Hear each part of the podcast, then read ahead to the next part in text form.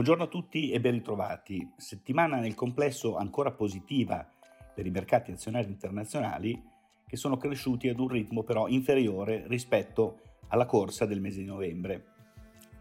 Il mese scorso, infatti, i mercati hanno mostrato rialzi tutti in doppia cifra,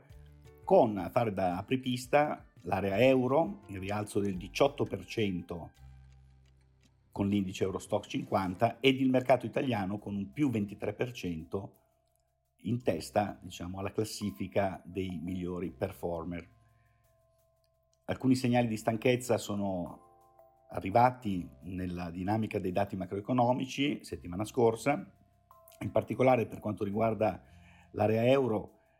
Benché gli indici P M I manifatturieri per il mese di novembre abbiano confermato la fase di espansione con dati al di sopra della soglia di cinquanta, il settore dei servizi sta ancora soffrendo molto, con ehm, dati che sono ben al di sotto della soglia che separa eh, l'espansione dalla contrazione. Inoltre, i dati sull'occupazione negli Stati Uniti pubblicati venerdì quattro dicembre hanno segnalato la più bassa creazione di posti di lavoro dall'inizio della ripresa del mercato del lavoro, che data da maggio. Mese scorso duecentoquarantacinquemila nuovi posti nel settore non agricolo rispetto ai quattrocentosessantanovemila attesi, ed anche il tasso di disoccupazione è sceso al sei virgola sette per cento dal sei virgola nove per cento di ottobre, è falsato da alcuni elementi tecnici, in particolare la riduzione della forza da lavoro di ben quattrocentomila unità. Infine, anche con riferimento alle notizie sui vaccini, i mercati stanno riflettendo sulla rapidità con cui i vaccini arriveranno sul mercato e potranno essere distribuiti. Infatti, ad esempio, per il vaccino di Pfizer, che dovrebbe essere approvato dalla Food and Drug Administration statunitense a metà dicembre, dovrebbe vedere una prima spedizione di solo tre virgola due milioni di dosi. Eh, si pensi che solo nel, lavorato- nel settore sanitario i lavoratori sono ben ventuno milioni negli Stati Uniti. E comunque in questo contesto, come dicevamo, i mercati azionari sono riusciti a mostrare delle variazioni positive. In modo particolare il mercato statunitense ha messo a segno un ulteriore record storico, con l'esse e pi cinquecento in rialzo dell'uno virgola sessantasette per cento, appena al di sotto della quota di tremilasettecento punti, ed anche il Dow Jones Industrial ha chiuso per la prima volta la settimana sopra i trentamila punti, a trentamiladuecentodiciotto virgola ventisei, con un rialzo dell'uno per cento. Venerdì,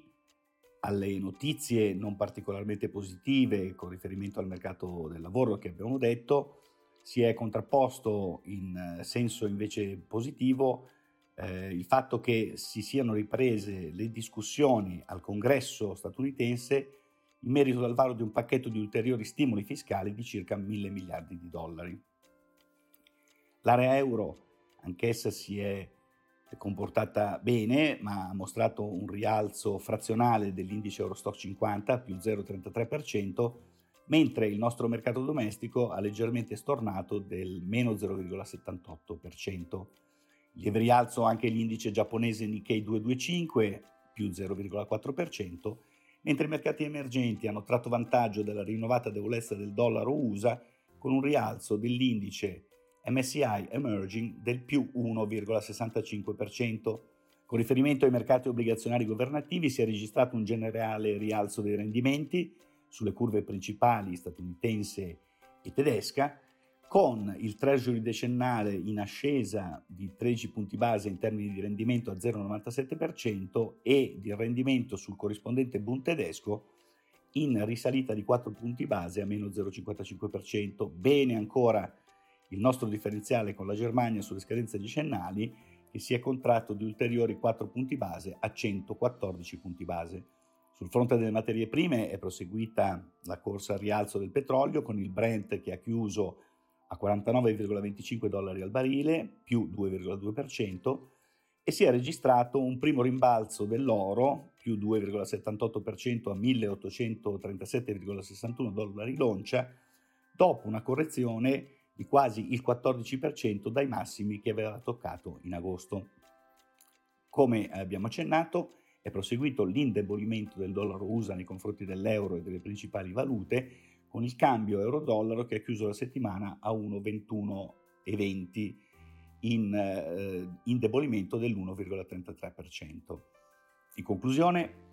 questa settimana l'attenzione degli investitori sarà catturata dalla riunione del Consiglio direttivo della Banca Centrale Europea, che si terrà giovedì dieci dicembre, l'ultimo per questo duemilaventi,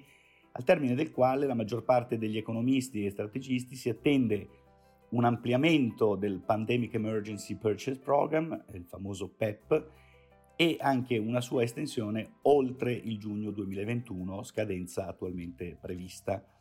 Eh, le attese sono per una espansione che potrà andare tra i cinquecento e i seicento miliardi, e vedremo se questa mossa darà nuovo fiato al movimento al rialzo dei mercati azionari internazionali in questa fine d'anno. Io vi ringrazio come sempre per l'attenzione e vi do appuntamento settimana prossima.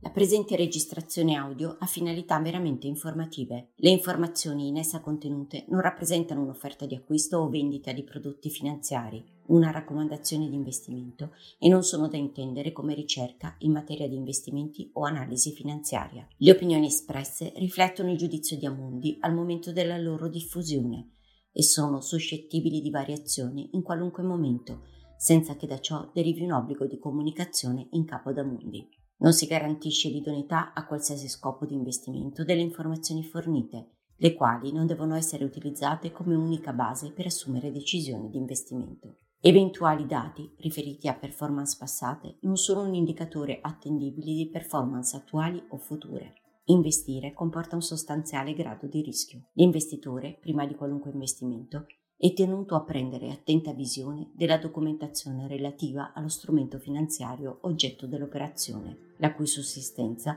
è disposta dalla normativa vigente. Le informazioni contenute nella presente registrazione audio non sono dirette alle U S Person, così come definite nel U S Regulation S della Securities and Exchange Commission.